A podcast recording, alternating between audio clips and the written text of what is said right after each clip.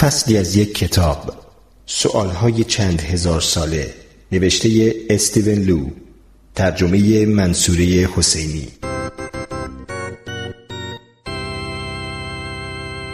چگونه دریابم که جهان مجازی نیست؟ جیم با کامپیوتر بازی می کند نام بازی زندانها و حیولاست او برای پیروز شدن در بازی باید در دالانهای تو در تو بدود و همه حیولاها را بکشد تا امتیاز به دست آورد. جیم این بازی را خیلی دوست دارد. به خصوص زمانی که حیولا کشته می شود او لذت بیشتری می برد. بهتر است از همین حالا درباره اتفاقات بدی که برای جیم رخ می دهد هشدار بدهم. اما قبل از آن باید چیزهایی در ارتباط با واقعیت مجازی بگویم. واقعیت مجازی دالانهای تو در تو، تفنگ، هیولا و امتیازات در بازی کامپیوتری جیم واقعی نیستند. آنها را چیزی به نام واقعیت مجازی می سازد. یعنی جهانی که کامپیوتر به وجود آورده است. واقعیت مجازی از محیطی مجازی درست شده است که شامل چیزهای مجازی می شود.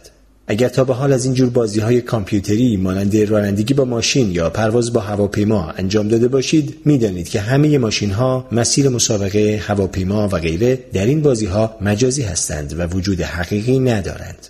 کلاه کاسکت. وقتی با کامپیوتر بازی می کنید اتفاقات را در صفحه نمایش مشاهده می کنید اما حالا راه های دیگری برای تجربه واقعیت مجازی وجود دارد. مهندسین کامپیوتر کلاهی ساختند که وقتی آن را بر سرتان می‌گذارید کاملا در محیط واقعیت مجازی قرار می‌گیرید. وقتی سرتان را میچرخانید تصویری که می‌بینید تغییر می‌کند. درست مانند وقتی که در محیط واقعی هستید. مشت لگد مجازی. از امکانات دیگری که وجود دارد دستکش های الکترونیکی است که مشت های مجازی را کنترل می کنند. وقتی دستکش را به دستتان می کنید و کلاه را بر سرتان می گذارید می توانید مشت های مجازی را هدایت کنید و با تفنگ های مجازی به موجودات غیر واقعی تیراندازی کنید. اگر کامپیوتری را که واقعیت مجازی تولید می کند با سیم به نقطه حساسی از بدن مثلا مچ پا کنید هنگام گام برداشتن به جلو گمان می کنید که واقعا درون محیط مجازی راه می روید. حال فرض کنیم که وسایلی را مانند کلاه، دستکش و آنچه به مچ پا وصل می شود به جیم بدهیم و آنها را به یک کامپیوتر قوی وصل کنیم. این بار بازی زندانها و حیولا بسیار واقعی تر می شود و او گمان می کند که زندانها و راهروها کاملا او را احاطه کردند طوری که می تواند دست دراز کند و دیوارها را لمس کند. آدم آهنی دانشمندان نه تنها چشم مصنوعی بلکه گوش مصنوعی هم می توانند بسازند. آنها میکروفون های الکترونیکی کوچکی را در گوش طبیعی قرار می دهند که پس از شنیدن صدا می توانند عصبهایی را که به گوش متصل هستند تحریک کنند. وقتی به این موضوعات فکر می کنیم شاید این نکته به ذهنمان برسد که چرا همه بدن ما مصنوعی نیست. مغز توسط سیستم عصبی با اعضای بدن ارتباط دارد. مجموعی از اعصاب موجهای الکتریکی ارسال می کنند و گروهی نیز وظیفه دریافت این امواج را بر عهده دارند. موجهای الکتریکی که به ماهیچه ها می‌رسند باعث حرکت اعضای بدن می شوند و اعصابی که موجهای الکتریکی را دریافت می کنند از طریق حواس پنجگانه یعنی گوش، چشم، بینی، زبان و پوست کار خود را انجام می دهند. به این ترتیب شما می توانید جهان اطراف خود را مشاهده و تجربه کنید. هیچ فکر کرده اید که اگر اتفاقی بیفتد و مغز شما را از بدن طبیعی فرسوده خارج کنند و در یک بدن مصنوعی جدید بگذارند چه می شود؟ ظاهرا بر اساس یافته های فعلی بدن مصنوعی جدید مغز شما را زنده نگه می دارد. بدن مصنوعی عصبها را درست مانند بدن طبیعی تحریک می کند. شما با بدن مصنوعی می توانید از خوردن بستنی و شکلات، گوش دادن به موسیقی و بو کردن گل لذت ببرید. می بینید درست همه چیز مثل گذشته است. موجهای الکتریکی که از مغز شما ارسال می شود بدن مصنوعی را مانند بدن طبیعی به حرکت در می آورد. البته فقط به جای ماهیچه ها موتورهای الکتریکی کوچکی به کار می افتند و به این ترتیب شما می توانید مثل گذشته حرف بزنید و راه بروید. حیات مجدد انسانی به طور حد ما به سادگی نمی توانیم یک بدن تمام ایار مصنوعی بسازیم. تکنولوژی تا آن حد پیشرفت نکرده است. اما شاید چند صد سال دیگر چون این اتفاق بیفتد. در آن صورت ما می توانیم عمری بیش از عمر بدن طبیعی فعلیمان که از گوشت و خون است داشته باشیم. اگر به طور اتفاقی بدن شما در یک تصادف از بین برود می توان مغز را بیرون آورد و در یک بدن مصنوعی قرار داد. در این صورت شما به زندگی خود ادامه می دهید ولی بدن واقعیتان که از خون و گوشت بوده از بین رفته است و حالا وجود شما نیمه ماشین نیمه انسانی است بدن مصنوعی احتمالا قویتر و مقاومتر از بدن طبیعی شماست در صورت تحقق چنین فرضی شما می توانید قدرت های فراانسانی داشته باشید مانند احساس شنوایی فوقالعاده و یا حتی توانایی دیدن اشعه ایکس شاید هزار سال بعد همه ما موجودات مصنوعی فوق‌العاده‌ای باشیم و تنها قسمت طبیعیمان مغز ما باشد. بدن مجازی به نظر می رسد نه تنها می توان بدن مصنوعی داشت حتی وجود بدن مجازی نیز محتمل است. فرض کنید به پشت گردن شما یک پریز کوچک الکتریکی متصل می کنند که با محل رفت و آمد عصبها مرتبط است. این پریز به شما امکان می دهد که به طور عجیبی مغز را به سوپرکامپیوتری قوی وصل کنید پس از آن باید دکمه کوچکی را که پشت گردن قرار گرفته فشار دهید. در این حالت همه موجهای الکتریکی که برای حرکت اعضای بدن از مغز صادر می شود مسیر خود را تغییر می دهند. آنها به سوپرکامپیوتر فرستاده می شوند و به جای اینکه مغز موجهای الکتریکی را از چشم و گوش و زبان و پوست و بینی بگیرد آنها را از سوپرکامپیوتر دریافت می کند. مثلا شما روی تخت دراز می کشید و به سوپرکامپیوتر وصل می شوید. بعد دستتان را پشت گردن می برید و دکمه را فشار می دهید. در همان لحظه بدن شما سست می شود و آن وقتی است که رابطه بین بدن و مغز قطع شده است. اما در نظر شما اینطور نیست زیرا می توانید بدن خود را حرکت دهید. اگر بخواهید انگشتانتان را حرکت دهید کامپیوتر با موجهای الکتریکی به دست فرمان می دهد همانطور که مغز این کار را می کرد. حال انگشتانی که تکان می‌خورند مجازی هستند نه واقعی دست واقعی شما کاملا بی حرکت روی تخت افتاده است در حقیقت اگر کامپیوتر قوی باشد محیط مجازی کاملی را ایجاد می کند مثلا می توان زمینه فراهم کرد تا تصور کنید که در جنگلی پر از پرندگان و گلهای زیبا روی زمین دراز کشیده اید یا به آرامی دارید قدم می‌زنید در چنین وضعی درختان، پرندگان و گلهایی که بو می کنید همه غیر واقعی هستند. بدن شما نیز مجازی است. بدن واقعی شما همچنان بی حرکت روی تخت دراز کشیده است. با انتقال به بدن مجازی می توانید شبها ساعت دلپذیر را بگذرانید. بعد از یک روز خسته کننده در حالی که خود را به بدن مجازی در محیطی مجازی منتقل می کنید می توانید احساس آرامش بخشی داشته باشید. شما قادرید هر نوع جهان ناشنا و جدیدی را به وجود آورید و چند ساعتی آن را به تسخیر خود درآورید. حتی می توانید چگونگی بدن مجازی خود را انتخاب کنید. مثلا می توانید به شکل فلان هنرپیشه یا فوتبالیست یا دانشمند درایید. خب خسته شدید؟ حالا یه زنگ تفریح داریم. اتفاقی را که برای جیم رخ داد برایتان تعریف می کنم. داستان وحشتناک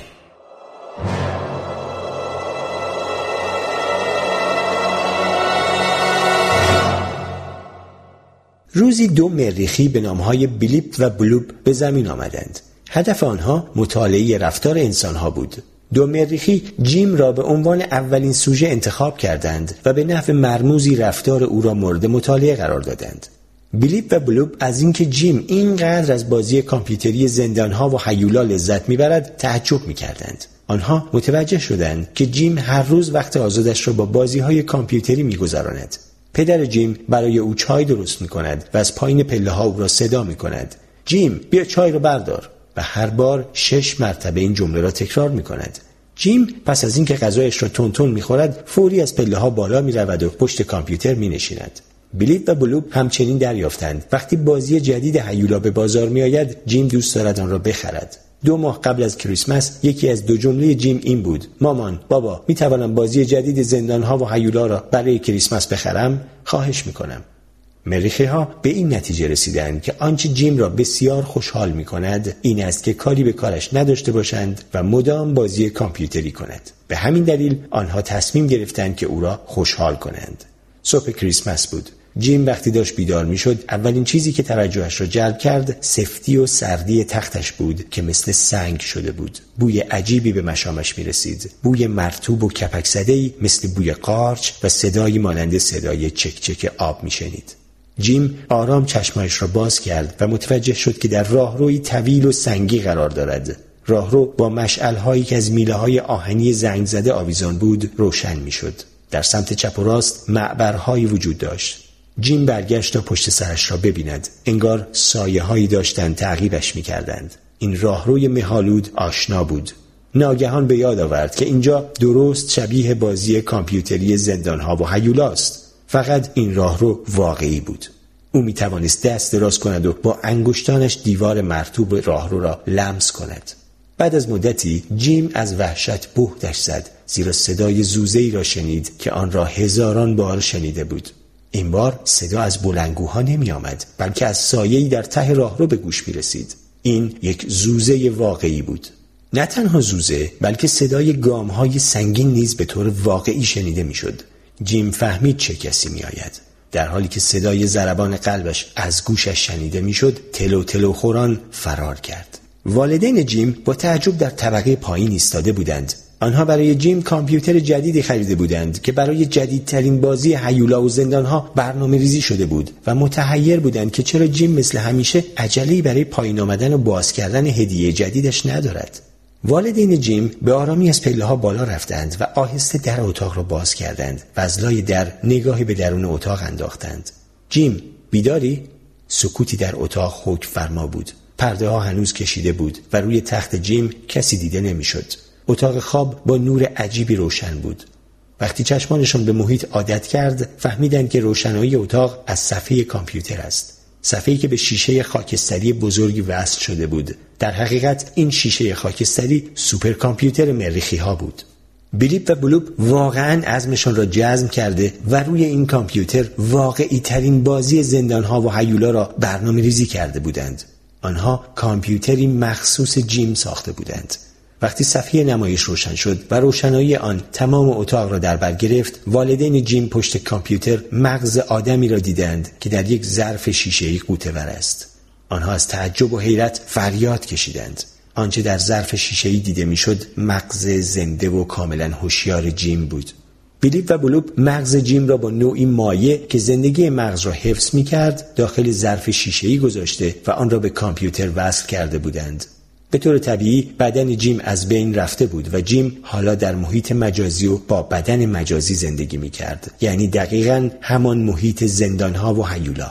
چشمان والدین جیم به صفحه نمایش خیره شد او جیم بود آنها دیدند که چگونه حیولای وحشتناک در یک راهروی باریک و بلند جیم را تعقیب می کرد مادر جیم در حالی که گریه می کرد گفت بیچاره جیم من داد و فریاد مادر جیم بیهوده بود زیرا تنها چیزی که جیم میشنید صدای وحشتناک هیولایی بود که او را تعقیب می کرد.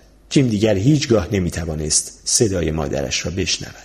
والدین جیم با وحشت می‌دیدند که او چگونه تلاش می کند از دست هیولا نجات یابد. سرانجام با ناامیدی خود را در میان سایه ها گم کرد و در حالی که بی حرکت ایستاده بود و جرأت نفس کشیدن نداشت گوشه ای چنبات مزد. هیولا هم برای لحظه ای ایستاد و هوای مرتوب را تنفس کرد و رفت.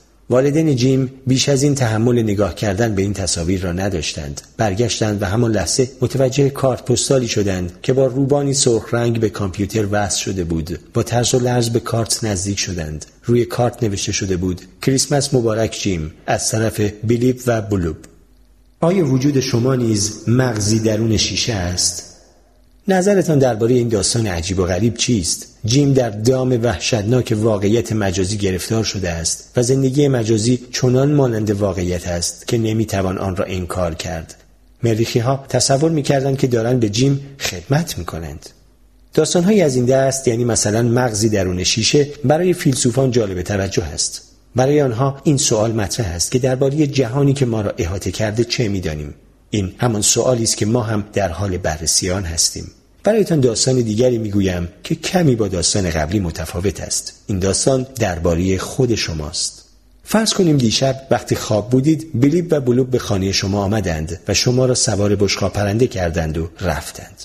باز فرض کنید مغز شما را از بدنتان برداشتند و آن را درون شیشه که پر از مایع زنده نگه دارنده است قرار دادند و به یک سوپر کامپیوتر وصل کردند و بعد از آن نیز بدن شما را از بین بردند. و حالا این سوپر کامپیوتر است که همه تجربه های شما را کنترل می کند مثلا وقتی می خواهید بشکن بزنید کامپیوتر موجهایی را که از مغز شما فرستاده می شود دنبال می کند این موجها در ادامه باعث حرکت انگشتان شما می شود انگشتان مجازی شما. کامپیوتر پس از آن اعصاب چشم و سر انگشتان شما را تحریک می کند و شما اینچنین تصور می کنید و حرکت انگشتانتان را می بینید و صدای بشکن را می شنوید. اما در حقیقت شما انگشتان واقعی ندارید. انگشتان شما مجازی و کامپیوتری هند. کامپیوتری که این تجربه ها را به وجود می آورد فوق العاده پیشرفته است. کامپیوتر از تمام محیط طبیعی شما حتی از کوچکترین اجزا عکس برداری کرده است. برای همین شما تصور می کنید که واقعا در حال ادامه زندگی هستید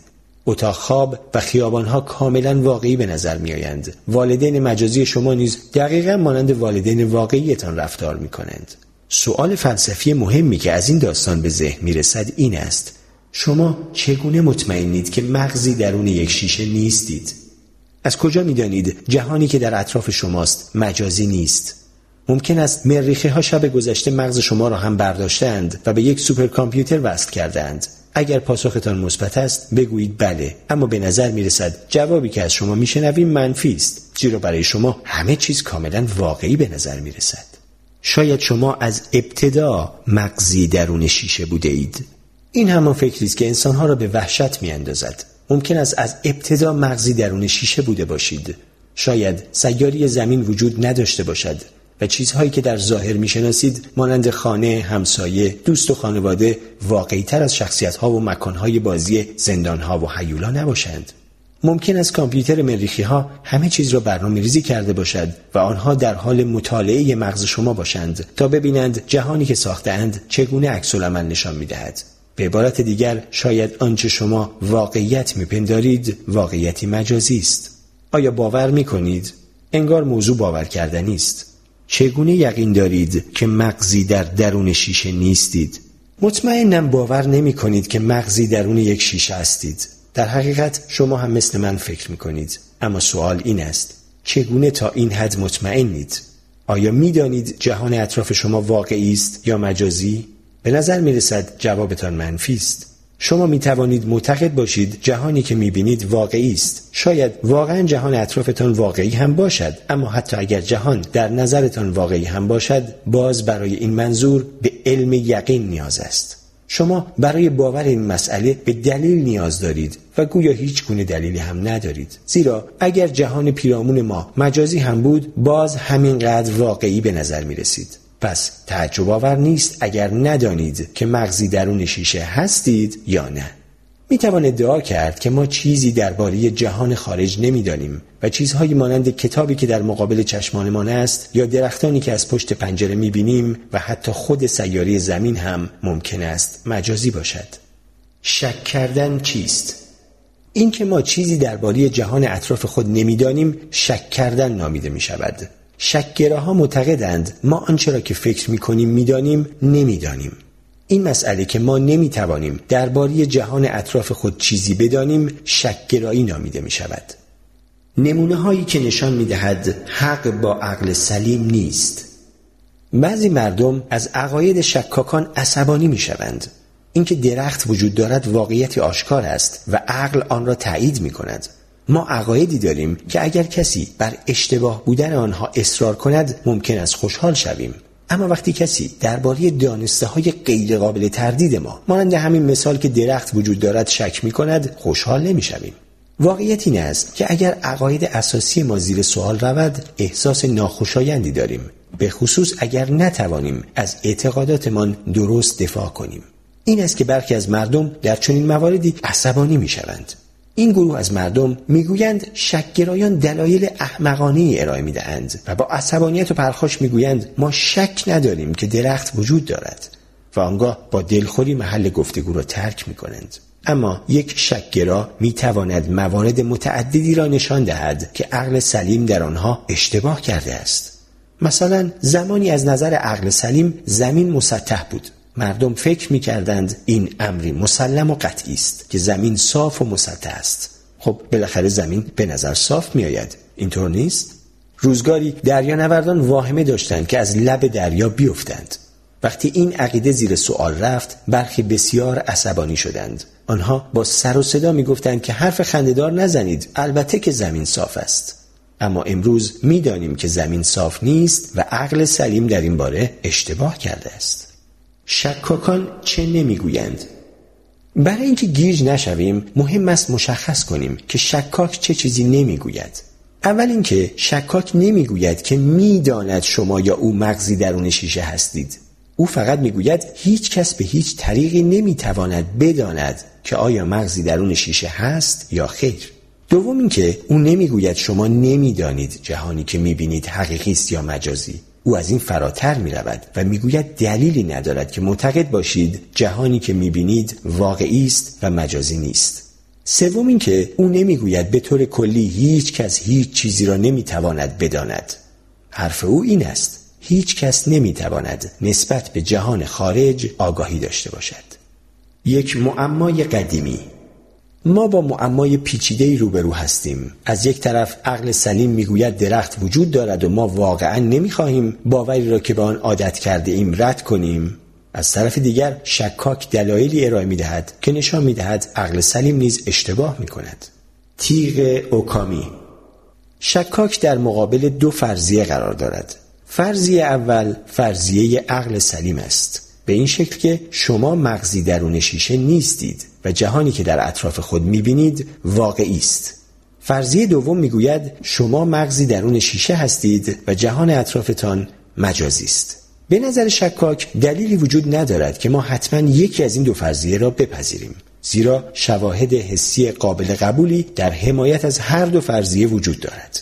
گویی این دو فرضیه در منطقی بودن کاملا مانند هم هستند. پس شما نمی توانید دریابید که کدام غلط و کدام درست است. اما دلایلی که من اکنون برای شما شرح می دهم هر دو فرضیه را به یک اندازه تایید نمی کنند اصل فلسفی مشهوری می‌گوید از دو فرضیه که هر دو توسط تجربه تایید می‌شوند پذیرش آنکه ساده تر است معقول تر است. این اصل تیغ اوکامی نام دارد که به نظر اصل قانع کننده است. مثال جعبه. ببینیم تیغ اوکامی چگونه عمل می کند فرض کنیم جعبه داریم که روی آن چراغی است و در کنار آن دکمه ای قرار دارد. هرگاه دکمه را فشار دهید چراغ روشن می شود وگرنه خاموش است. اینجا دو فرضیه وجود دارد. فرضیه اول می‌گوید دکمه و چراغ به جریان باتری یا برق درون جعبه وصل است و وقتی دکمه را فشار می دهید جریان الکتریسیته به کار می افتد و چراغ روشن می شود. دومین فرضیه اما پیچیده تر است و می‌گوید دکمه به یک مدار الکتریکی وصل است که باتری را به چراغ درون جعبه متصل می کند چیزی در جعبه به نور حساس است که پیام را می‌گیرد و به مدار الکتریکی که باتری دیگری متصل است مرتبط می کند و در نتیجه چراغ روی جعبه روشن می شود. فکر می کنید از این دو فرضیه کدام عاقلانه تر است؟ هر دو فرضیه به طور یکسان با موضوع ما سازگار است. در هر دو فرضیه با فشار دکمه چراغ روشن می شود. اما به نظر می رسد اگر تصور کنیم هر دو فرضیه به یک اندازه عاقلانه اند خطاست. قبول فرضیه اول عاقلانه تر است زیرا نسبت به فرضیه دوم ساده تر است. در فرضیه دوم دو مدار الکتریکی وجود دارد نه یکی. آیا در مورد مسئله خودمان نیز می توانیم از تیغ اوکامی استفاده کنیم؟ در مسئله قبلی ما دو فرضیه وجود داشت. آیا جهانی که می بینیم واقعی است یا مجازی؟ اولین فرضیه ساده تر است زیرا در فرضیه اول فقط یک جهان وجود دارد و در فرضیه دوم دو جهان جهانی که پر است از مریخی ها، سوپرکامپیوتر، شیشه ها و مغزهای شما و یک جهان مجازی دیگری که همه چیز آن از جمله درختها، خانه ها و انسان ها مجازی هستند و چون اولین فرضیه ساده تر است، عاقلانه تر نیز به نظر می رسد. پس حق با شکاک نیست و نظریه عاقلانه تر این است که آنچه می بینید جهان واقعی است نه جهان مجازی. کردید. درباره پاسخی که به شکاکان داده شد چه فکر می‌کنید؟ من کمی تردید دارم. اول اینکه آیا واقعا این فرضیه آنچه می‌بینیم جهان واقعی است ساده تر است؟ شما درباره تعبیر ساده تر چه فکر می‌کنید؟ ببینید همانطور که دلایلی وجود دارد که نشان می‌دهد فرضیه اول ساده تر است دلایل دیگری هم هست که ثابت می‌کند فرضیه دوم ساده تر است مثلا می توان گفت که فرضیه دوم از این جهت که به لوازم فیزیکی و مادی کمتری نیاز دارد ساده تر است. مریخی ها مغز شما در شیشه و سوپرکامپیوتر. در فرضیه دوم به چیزهایی مانند سیاره زمین با همه درختانش، خانه ها، گربه ها، سگ ها، کوه ها، ماشین ها و غیره احتیاجی نیست. چطور است بگوییم که فرضیه دوم ساده تر است؟ چون در آن به عقل و خرد کمتری نیاز است و اگر دوستان، خانواده و همسایه های شما هم در آنجا وجود دارند همه مجازی هند. البته تنها عقل واقعی که در فرضیه دوم لازم است عقل شماست به اضافه مغز اپراتور کامپیوتر می‌بینید که به نظر نمی آید فرضیه اول ساده تر باشد در حقیقت می‌شد اینطور نتیجه گرفت که فرضیه دوم ساده تر و عاقلانه تر است آیا من جزیره هستم؟ اگر حق و شکاک باشد به ناچار و به ضرورت هر کدام از ما با جهان پیرامونمان بیگانه هستیم و هیچ چیز درباره آن نمی‌دانیم در چارچوب چنین اندیشه‌ای به طور کلی دلیلی وجود ندارد که شما معتقد باشید در جهانی ساکن هستید که در آن درخت، خانه، گربه، سگ، کوه و اتومبیل وجود دارد. همینطور دلیلی هم ندارد که فکر کنید در اطرافتان آدمهایی هستند و دارند زندگی می کنند چون هرچه درباره جهان می‌دانید مجازی است. این فکر کاملا وحشتناک است و شما را وادار می کند که درباره خودتان به شکل متفاوتی بیاندیشید. یک بار شخصی گفت هیچ انسانی جزیره نیست اما اگر حق با شکاک باشد هر کدام از ما در جزیره تنهایی خود به گل نشسته ایم و حتی از دانستن هر چیز کوچکی درباره جهانی که پشت افق تجربه های حسی من قرار گرفته ناتوانیم. در این صورت رابطه ما با جهان پیرامونمان قطع می شود طرحی که شکاک ترسیم می کند طرح بسیار انزوا طلبانه است. بر اساس این طرح ما در عقلهای شخصی خودمان زندانی هستیم و شکاک ما را به سوی هیچ گونه راه حلی هدایت نمی کند. ولی واقعیت این است که شکاکان خود به زندگی روزمرهشان ادامه می دهند. آنها به حیوانات غذا می دهند، شستشو می کنند و وقتی به خانه می آیند قهوه می خورند. یعنی خود آنها علیرغم اعتقادشان طوری رفتار می کنند که گویا جهان واقعی است به نظر می آید ما ذاتا با اعتقاد به واقعی بودن جهان به دنیا می آییم و پافشاری بر ایده مجازی بودن جهان ممکن نیست خب بالاخره آیا حق و شکاک است؟ من خیلی مطمئن نیستم شما چه فکر می کنید؟